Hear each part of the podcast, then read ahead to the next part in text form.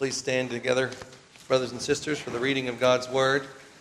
I will read from Acts chapter three, starting at verse nineteen, through into verse through t- verse twenty-two, in chapter four. The focus today will be on verse thirteen, with the question as the title of the sermon: Have you been with Jesus? Please listen carefully, because this is God's holy and infallible word. Repent, therefore, and be converted, that your sins may be blotted out, so that the times of refreshing may come from the presence of the Lord, and that he may send Jesus Christ, who was preached to you, whom heaven must receive until the times of restoration of all things, which God has spoken by the mouth of all his holy prophets since the world began. For Moses truly said to the fathers, "The Lord your God will raise up for you a prophet like me from your brethren. Him you shall hear in all things, whatever he says to you. And it shall be that every soul who will not hear the prophet shall be utterly destroyed from among the people. Yes, and all the prophets from Samuel and those who follow, as many as have spoken, have also foretold these days.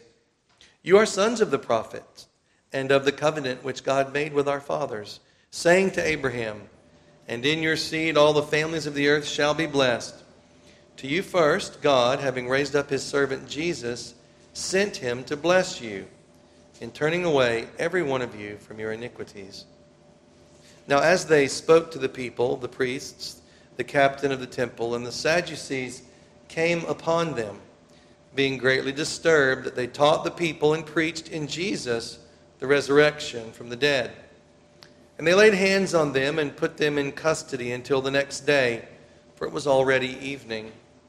However, many of those who heard the word believed, and the number of the men came to be about five thousand.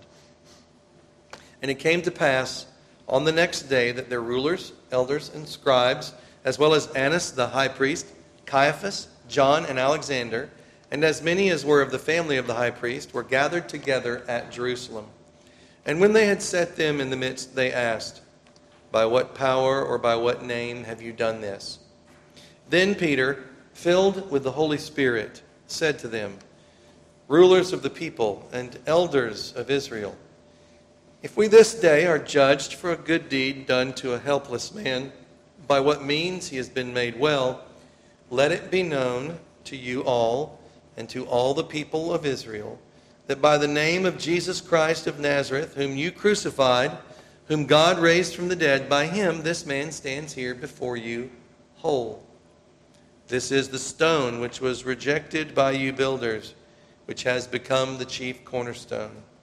Nor is there any salvation in any other, for there is no other name under heaven given among men by which we must be saved." Now when they saw the boldness of Peter and John, and perceived that they were uneducated and untrained men, they marveled, and they realized that they had been with Jesus.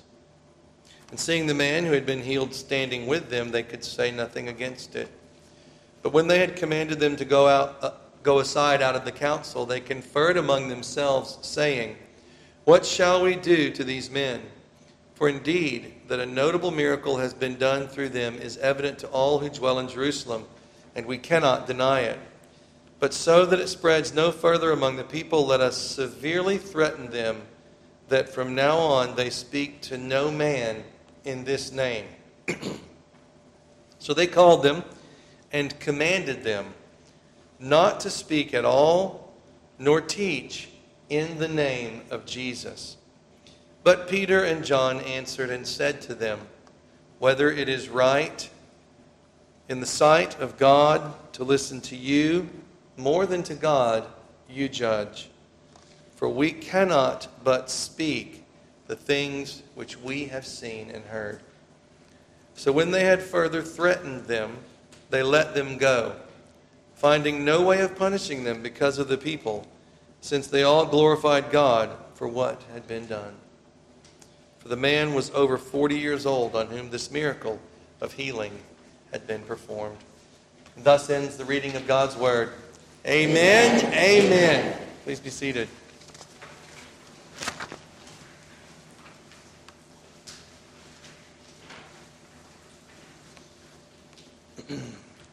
Does Christianity seem complicated to you sometimes? Do you sometimes feel the complexity of being a Christian is, is more than you can understand? I think that probably comes to all of us at some point or another, especially when maybe we're trying to understand that Greek word or that Hebrew phrase. Today I hope that we'll all see more clearly again really the simplicity of Christianity, that we are to be with Jesus, and in being with him we become like him. And when we become like him, people notice. Even our enemies notice when we are like him. One commentary says, when they saw the boldness of Peter and John and perceived that they were unlearned, unlearned and private individuals, they marveled, and they came to a right conclusion as to, to the source of their power. They had been well, dwelling with Jesus. Their conversation with the Prince of Light and Glory, backed up, as they might also have known, by the influence of the Holy Spirit, without which even that eminently holy example would have been in vain, had made them bold for their master's cause. O my brethren, it were well if this condemnation, so forced from the lips of enemies, could also be compelled by our own example. If we could live like Peter and John, if our lives were living epistles of God, known and read of all men, if whenever we were seen, men would take knowledge of us, that we had been with Jesus, it would be a happy thing for this world and a blessed thing for us. It is concerning that I am to speak to you this morning. And as God gives me grace, I will endeavor to stir up your minds by way of remembrance and urge you so to imitate Jesus Christ, our heavenly pattern, that men may perceive that you are disciples of the Holy Son of God, said Charles Spurgeon as he opened his sermon on this text. And I concur with him in this day, is that being my same goal, that we would, each one of us, be stirred up and urged to imitate Christ Jesus, that men may perceive that we are disciples of the Holy Son of God. First, we'll look at the boldness of Peter and John. We'll consider the meaning of that and look at some considerations of this boldness. Then we'll see how they were perceived as uneducated and untrained men, and some of the details of what that means. And that the Sanhedrin marveled at Peter and John. And then they had a realization. And we'll look at what that realization was, what it teaches us, and as usual, some questions and prayer that we may become more like Christ. I do want us to hear once again the clear, direct, gracious, and unreserved speech that Peter delivered to the Sanhedrin that prompted their astonishment. These words are presented to us by Luke through the inspiration of the Holy Spirit as containing all that we need to see that represents what the Sanhedrin marveled over. So as we're going through today's text, it's good to have clear in your mind what they said. So one more time. Then Peter, filled with the Holy Spirit, said to them, "Rulers of the people and elders of Israel, if we this day are judged for a good deed done to a helpless man, by what means he has been made well, let it be known to you all and to all the people of Israel, that by the name of Jesus Christ of Nazareth, whom you crucified, whom God raised from the dead, by him this man stands before you whole. This is the stone which was rejected by you builders, which has become the chief cornerstone. Nor is there salvation in any other, for there is no other name under heaven given among men by which we must be saved." So first of all, about the boldness of Peter and John. Where were they? Let's recall this highest, most powerful court of Judaism rested with much confidence in its ability to terrify Jews into compliance, holding power not only to enact grievous penalties under Jewish law, but also this council had even of late demonstrated its, its power and its willingness to control the Roman governor Pilate, who was still in office, who still ruled and wielded, wielded the power of the Roman cross, that great terror of that day. What a horrible way to die. They were accustomed, the council, to fearful, timid apologies and fawning promises of obedience from men who were trapped in that under-the-sun mindset, who could only think according to what they could see with their eyes. But Peter and John shined with the peaceful radiance of those walking this earth before the heavenly countenance of Christ. This contrast shocked the council, gripping their curiosity. What they expected, what they normally saw, what they were normally able to achieve in this situation did not happen, but the opposite did. More about the Sanhedrin. It was the highest Jewish council in the first century, and it had seventy-one members and was presided over by the high priest. So that high priest made number seventy-one. The Sanhedrin included both of the main Jewish parties among, amongst its membership. Since the high priest presided, the Sadducean priestly party seemed to have predominated, but some leading Pharisees were also members, as we'll see in other places in the book of Acts. The word Sanhedrin is usually translated council in the English translations of the Bible. Because of the predominance of the chief priests in the Sanhedrin, at times the words chief priests seem to refer to the action of the Sanhedrin, even though the name itself is not used.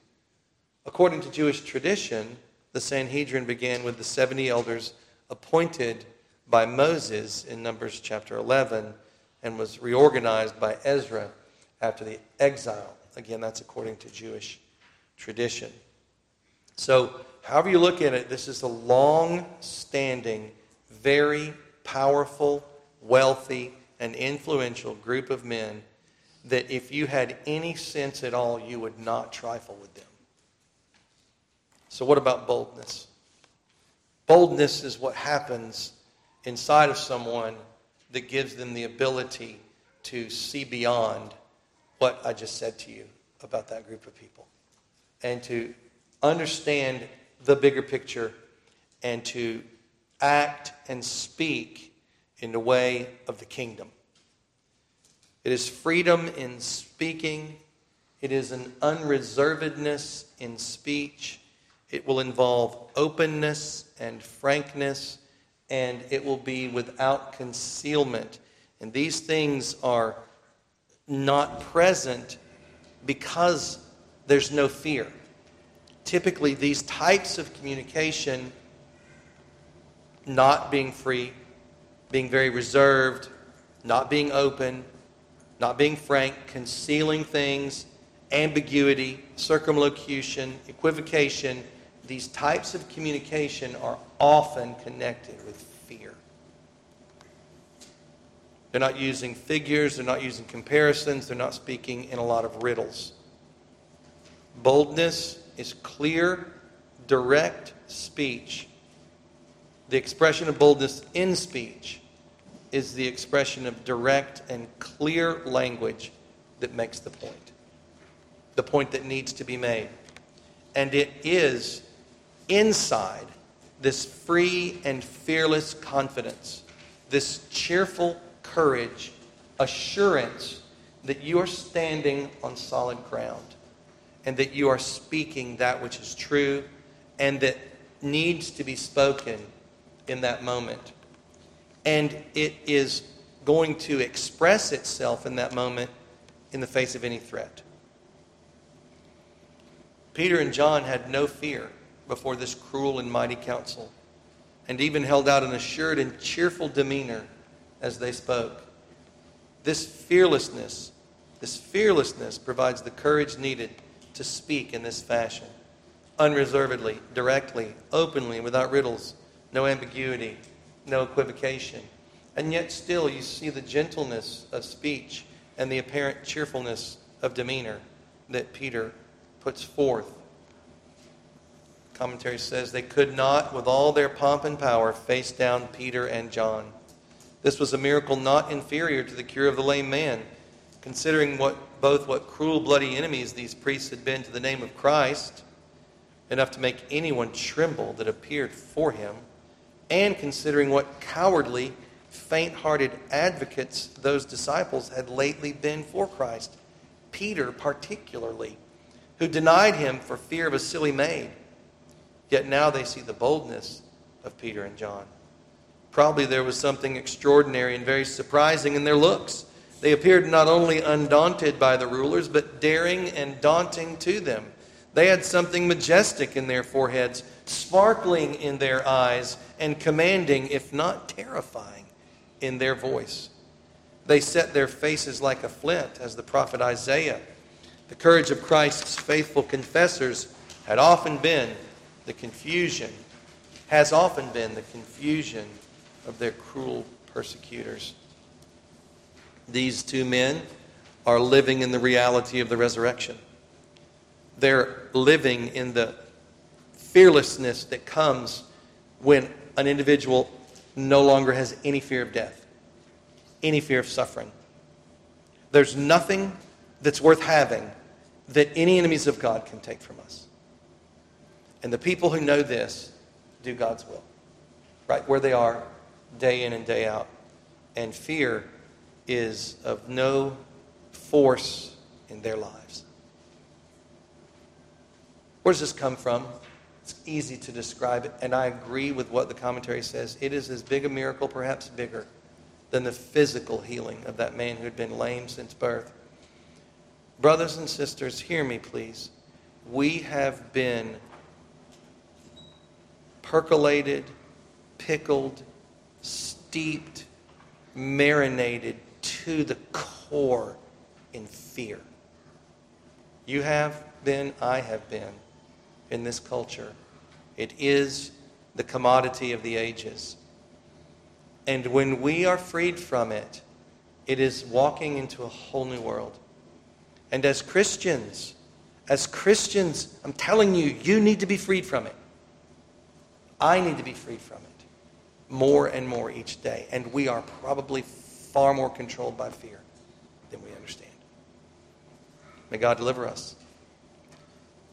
It must be the work of the Holy Spirit that brings us to value what God values more than our own personal wish dreams, and our own personal plans that we have. Things that can be taken away, things that can be lost, things that can be gone. We must learn not to treasure those things more than is proper. Jesus said these very surprising words, I'm sure, to his disciples in John sixteen. But now I go away to him who sent me, and none of you asks me, where are you going? But because I have said these things to you, sorrow has filled your heart. Nevertheless, I tell you the truth, it is to your advantage that I go away. For if I do not go away, the Helper will not come to you. But if I depart, I will send him to you. So Peter and John had been with Jesus until he ascended to heaven. But Christ's ascension, they came to understand, it was not to their loss, but it was rather to their gain. They knew that. That's a part of what gave them this boldness. They knew they would not be alone in these moments. The Holy Spirit maintains Christ's presence with Peter and John, a presence that cannot be removed. The Sanhedrin had part of it right. They had been with Jesus. They didn't realize they were still with Jesus. They didn't understand. The Holy Spirit brings the presence of Christ in a way that sounds like Jesus is saying is even more near and more powerful than Christ himself face to face. He said to them, it is to your advantage. Commentary says, in the context of verse eight, the boldness and confidence of Peter and John are the result of the influence of the Holy Spirit. The boldness of their confession puts them in serious danger. as they assert with fearless candor that they believe that Jesus is the Messiah, that he was wrongfully accused and executed, that he has been vindicated through his resurrection from the dead, that it was the reality of his continuing power which healed the lame man, and that salvation is possible only through Jesus and through loyalty to him. The boldness of their presentation goes so far as to suggest that the Jewish elite in Jerusalem should accept the imperative which is implied in the exclusive link between salvation and Jesus, the Messiah. Holy Spirit boldness. A bit more about boldness. Bach says the leaders see and discover certain things. First is this boldness of the apostles and his companion John. The term appears occasionally in Acts. We've seen it in chapter two. We're seeing it here in chapter four. We'll see it some more in chapter four and then in chapter twenty-eight. And then chapter there's the verb form of it, chapter nine, thirteen, fourteen, eighteen, nineteen, and twenty-six. So this idea of boldness is a theme of a thriving church. That's why I chose to pull in this other quote from this commentary. The idea of boldness, life maxim, Holy Spirit boldness, is the theme of the thriving church. It is present in a healthy church. In Greek context, this term stood for the characteristic of free citizens to speak out. The apostles stand before the chief council of Judaism and make clear not only that their authority comes from outside the council, but also that the leadership is culpable for what it did to Jesus. There's no attempt to seek favor or to take a poll about how popular what they said would be. They weren't concerned about whether the Sanhedrin liked what they had to say. They weren't there doing a straw poll trying to figure out if the Sanhedrin would agree with them. They knew the message of the kingdom that they had been tasked to deliver. You'll see, as we looked at last week, I'll say it again, it's basically the same message Peter has always given, already given twice in the book of Acts. You poke Peter, and out comes Jesus. You poke John, out comes Jesus. And I think it's worth noting, it's not in your notes, that it's not a personality thing. It's not that the, whatever, the extroverts are the ones who are, get the boldness. This is something that is granted to every believer in Christ. This boldness comes to us. It will fit with who we are. It will come in a way that is in, in accord with how God has made us in our personalities. So by the power of the Holy Spirit and via their relationship with Jesus Christ, Peter and John speak and live as his followers. There's no question who they are, who they've identified with, carrying out his commission, doing what he told them to do in every location, speaking and acting accordingly in the face of every type of threat. It didn't matter when you poked Peter or John, Jesus came out. I do want us to see also that it's both Peter and John together.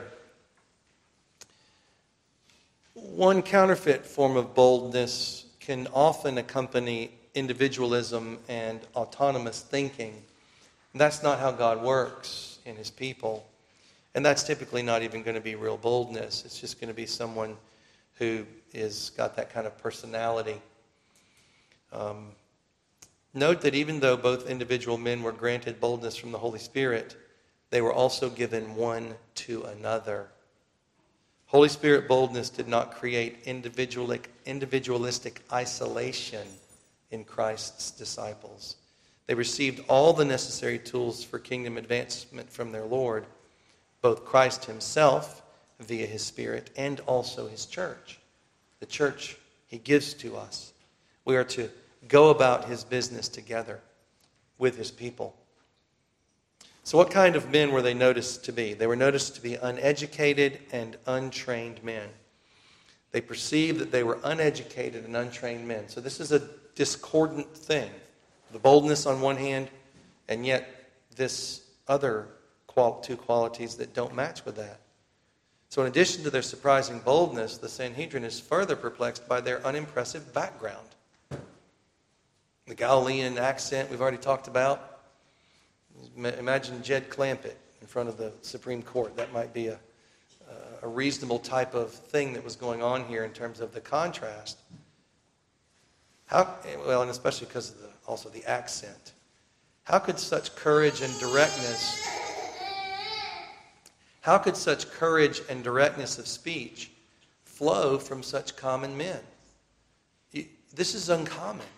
These men, they swim in the sea of philosophy and theology and rhetoric and logic and argumentation.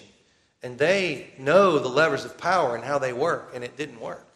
And yet these men are coming up with these arguments that are sound, rather even left them speechless. And they're not running away, but they're standing up as men to do this. And so the Sanhedrin is searching for this explanation for their boldness. But initially their search is fruitless. Uneducated means illiterate, unlearned. Commentary says it refers to one who is without letters, unschooled, or lacking formal education. It need not mean unable to read, but simply that the person lacks a certain level of skills. And in this context, it is religious instruction that is primarily in view. The inference is that much should not be expected from them. See, the Sanhedrin, when they're trying to figure this out, they're looking for signs, right? They want to see credentials. They want to see their degrees. They want to know about their formal theological or philosophical training. But they couldn't find any such thing from Peter and John. Let me see your diploma. My what? Let me see your credentials. I got a boat. Tell me why, what you've done with your past. Catch some fish. They couldn't find any of that kind of training that they thought they would find from someone who was able to speak the way that they spoke. As Peter and John spoke, one of the commentaries says, as Peter and John spoke with complete openness and eloquent confidence, the members of the Sanhedrin who were listening attentively realized that these two men were neither priests who were trained to use the law in the context of their ritual duties in the temple, nor were they wealthy aristocrats who had enjoyed the privilege of, of primary and perhaps secondary education, nor law experts schooled in interpreting the Torah in all its minute details. They were uneducated, a term that here presumably does not mean illiterate, but, but uneducated, in terms of the scribal education. They spoke not only in boldness, in the unreserved and open fashion, but they spoke with a, a rhetorical eloquence and argumentation that was solid and irresistible. These Jewish leaders had no room in their minds for the school of Christ at this time, at this moment. They go through a process. This text, we see the Sanhedrin going through a process. At this point in the process, they had no room in their minds for the school of Christ. They were locked up in their system's requirement for degrees and credentials as a necessary ingredient for confidently delivering such a powerful speech. It's a great mystery to them. Like they've they've tasted good stew before. They know the ingredients of a stew, and they're trying to find how this stew was made, and none of the ingredients they're accustomed to are they finding. How did this happen? The other thing that they're called is untrained. So first it had to do with education. Next, this idea of untrained is a private person as opposed to a magistrate or a ruler or a king. Someone who's a common soldier, not a military officer. In, in the New Testament, it's an unlearned, ill, illiterate man as opposed to the learned and educated. One who is unskilled in any art. So, not only did Peter and John show no signs of formal education, but they also did not appear to be men of high station in life. So they're looking for education. They're looking for position. They're looking for station. They're looking for wealth, aristocracy, something to pin this on. Commentary says they were ignorant men, private men, men that had not any public character nor employment, and therefore they wondered they should have such high pretensions. They were idiots. And that's the Greek word comes to that. So the word signifies. That's what the Greek word signifies. They looked upon them with as much contempt as if they had been mere naturals and expected no more from them, which made them wonder to see what freedom they took. So I was looking at the commentaries. Another point that was made is this kind of equalized dialogue was also very uncommon in that culture. people who were not educated or of station or of wealth or of aristocracy knew better than to speak as an equal, to have an argument with someone, to make a case, was not even seen as fitting.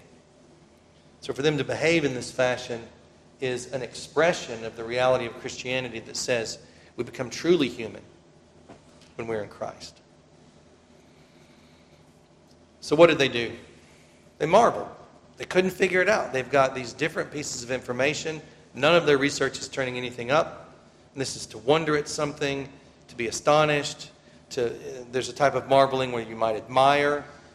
So this entire council of powerful, wealthy, educated, respected men simply cannot solve the riddle of boldness they see from Peter and John.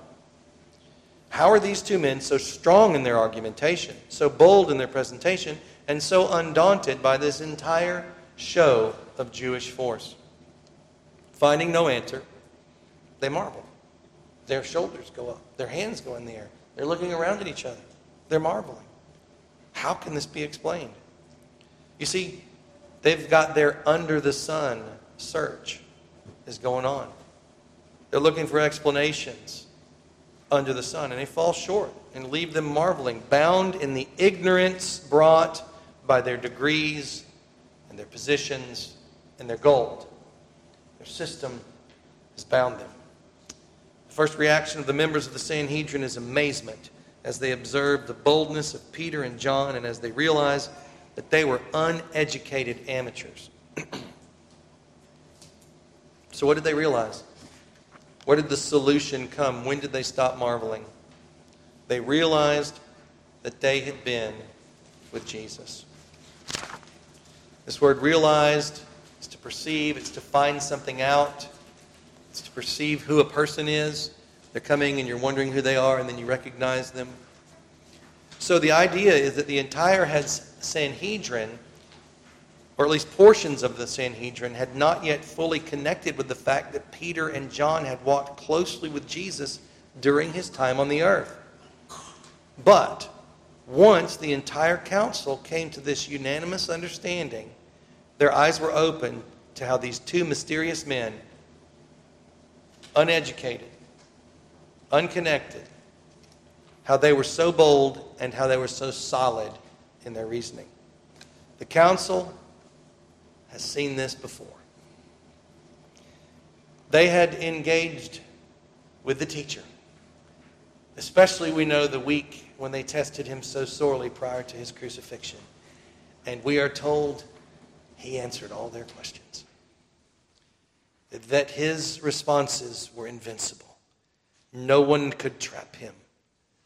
And yet he left them speechless over and over again. It's as if the experience that the Sanhedrin has at this moment, at least those of them who had engaged with Jesus some six to eight weeks earlier, prior to his crucifixion in the temple, Passion Week. Like, oh, I've felt this way before. I've heard an answer like this before that I didn't know, wouldn't expect, and have any idea what to say. I'm like, ah, they were with him. And this comes to them. And they realized that they had walked with Jesus. The council had seen it. They had heard of and even interacted with Jesus of Nazareth. Peter and John reminded the council of Jesus. You think Peter reminded anyone of Jesus the night when he swore with curses that he didn't know him? You think the disciples reminded anyone of Jesus the night they all fled and scattered? And were nowhere, nowhere to be seen? Do you think the disciples reminded anyone of Jesus when they weren't even there at his crucifixion and as his, at his burial? Save John. Perhaps the reason we see more faithfulness with John is because he was Christ, it appears, his best friend. Perhaps John had soaked up more of Jesus than the others. This phrase, to be with Jesus, can be understood as a basic definition of discipleship in the presence and in the footsteps of Jesus. According to Mark three fourteen, Jesus appointed the twelve to, quote, be with him, unquote, and to be sent out to proclaim the good news. Here the phrase describes Peter and John as companions of Jesus during his ministry in Galilee. But I do think it's important for us to pause and also remember that Peter and John, and especially Peter, did not display this clear and recognizable Christ-likeness during the times prior to Christ's resurrection. Look at them. Think back on what they said and what they did. They did not have this same growing likeness of Jesus that was recognizable to people. Here the phrase describes Peter and John as his companions, we are told. But they were especially his companions after the resurrection. Their times with their resurrected Messiah during forty days before he ascended are the solidifying days of being with him and becoming like him. Think of it. They had spent almost three full years with Jesus at this point in time. I guess they had been, spent three full years with him at this time. And in the space of forty days, there's greater transformation in their lives than had taken place during all that other time. All of that teaching, all of that interaction with Jesus, all of it had fallen on souls and minds and hearts that still needed to be churned up, still needed to be plowed, still needed to be softened into good soil. And when Jesus did that for them after he came back from the dead, it's like all of that time that they had spent with him just came rushing in on them. All of it became so much fuller with meaning and influence and power in their lives. I love the way that Matthew Henry puts this. Note, those that have been with Jesus in converse and communion with him have been attending on his word, praying in his name, and celebrating the memorials of his death and resurrection, should conduct themselves in everything so that those who converse with them may take knowledge of them that they have been with Jesus. And this makes them so holy and heavenly and spiritual and cheerful.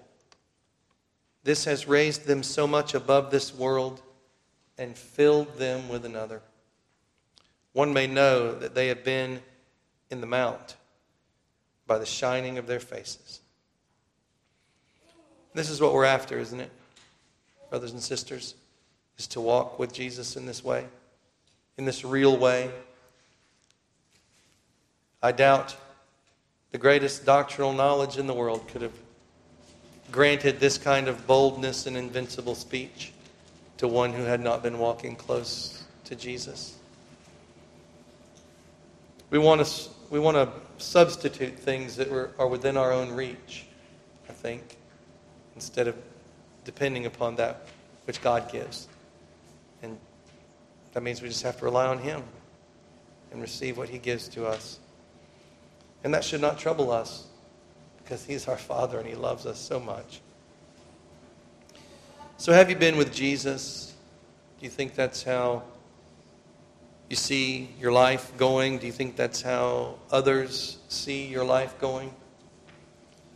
Do others notice that you're different? Do others notice that you're like Jesus? I particularly think of folks in the workplace regularly and interacting with those who are not Christians, students who are in school regularly interacting with those who are outside of Christ.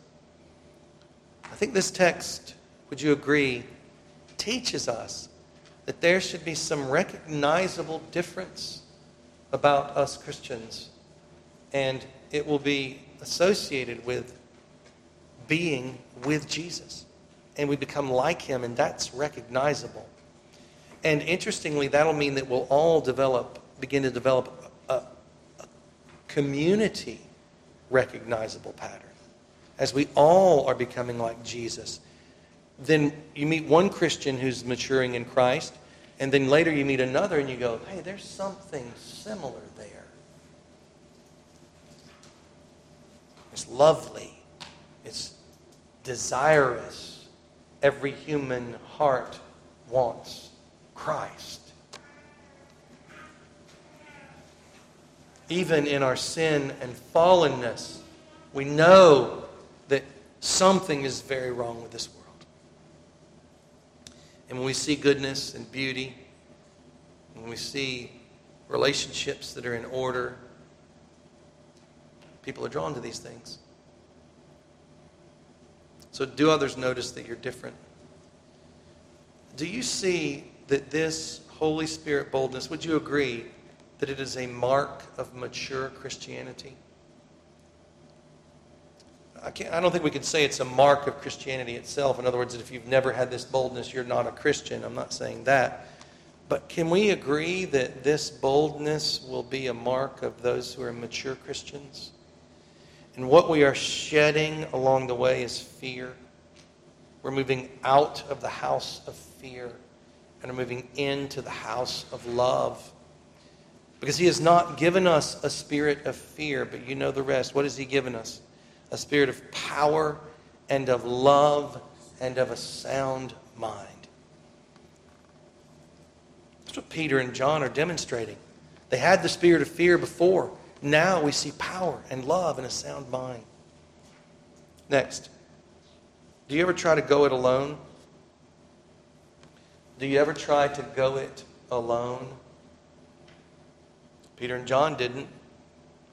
These are apostles who walked with Jesus. They stayed together. Didn't even go to the temple by themselves, it looks like. Next. Do you think it's possible that you might place an over or an under emphasis upon credentials and degrees and position? On the one hand, some Christian traditions will use this text to attack the idea of seminary level training and treat it as an evil. The Sanhedrin being the example of the evil. They were well trained. They were well educated. And the apostles being the example of goodness. Just be with Jesus. That's what you'll be told. As if you can't both be with Jesus and be a scholar of God's Word. Because that's what Peter and John were. They were scholars of God's Word because they had been with Jesus. The credentials they had, the degree they had, was from the school of Christ. So, do you think that, I think we need to watch out for going into these two ditches on the side of this conversation. And, and I think associated with this, I want to make the claim kind of bald and unsupported because it takes a while, I think. But go ahead and make the claim that it is the healthiest thing if each local assembly can have a man of God who is paid full-time, full-time to be constantly in the ministry of word and prayer. And may God grant that to our assembly in due time.